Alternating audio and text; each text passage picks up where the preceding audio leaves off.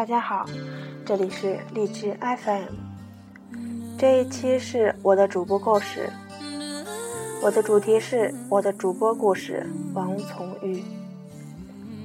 一直以来懒懒散散的生活，而心性从疯闹到野蛮。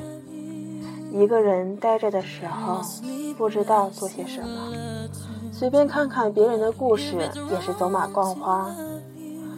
不知道什么时候听着从不同人嘴里讲出的故事，然后慢慢的合上眼睛，偶尔觉得自己要穿越到民国，然后文艺范儿上身，来点不知道什么时候再回头看的，自己都觉得酸的文字。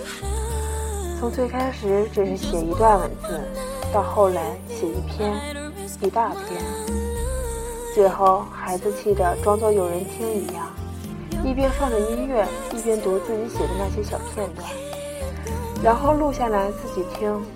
虽然读的并不是那么流畅，还带一点磕磕巴巴，有些让人觉得好笑，但却掺杂着真实的情感。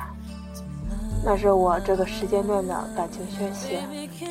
荔枝这个节目，我觉得是我的咖啡。早上起来，塞着耳机听主播们讲的那些，不知不觉的平静，让我安心，让我清醒。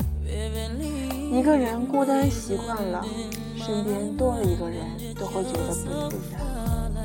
好久才打开的网页，看到我的主播故事，我却觉得自己是没有故事的。毫无生趣的时间地点，有时候只能自己娱乐自己。面对外面的蒸笼，还好有勇气隔离。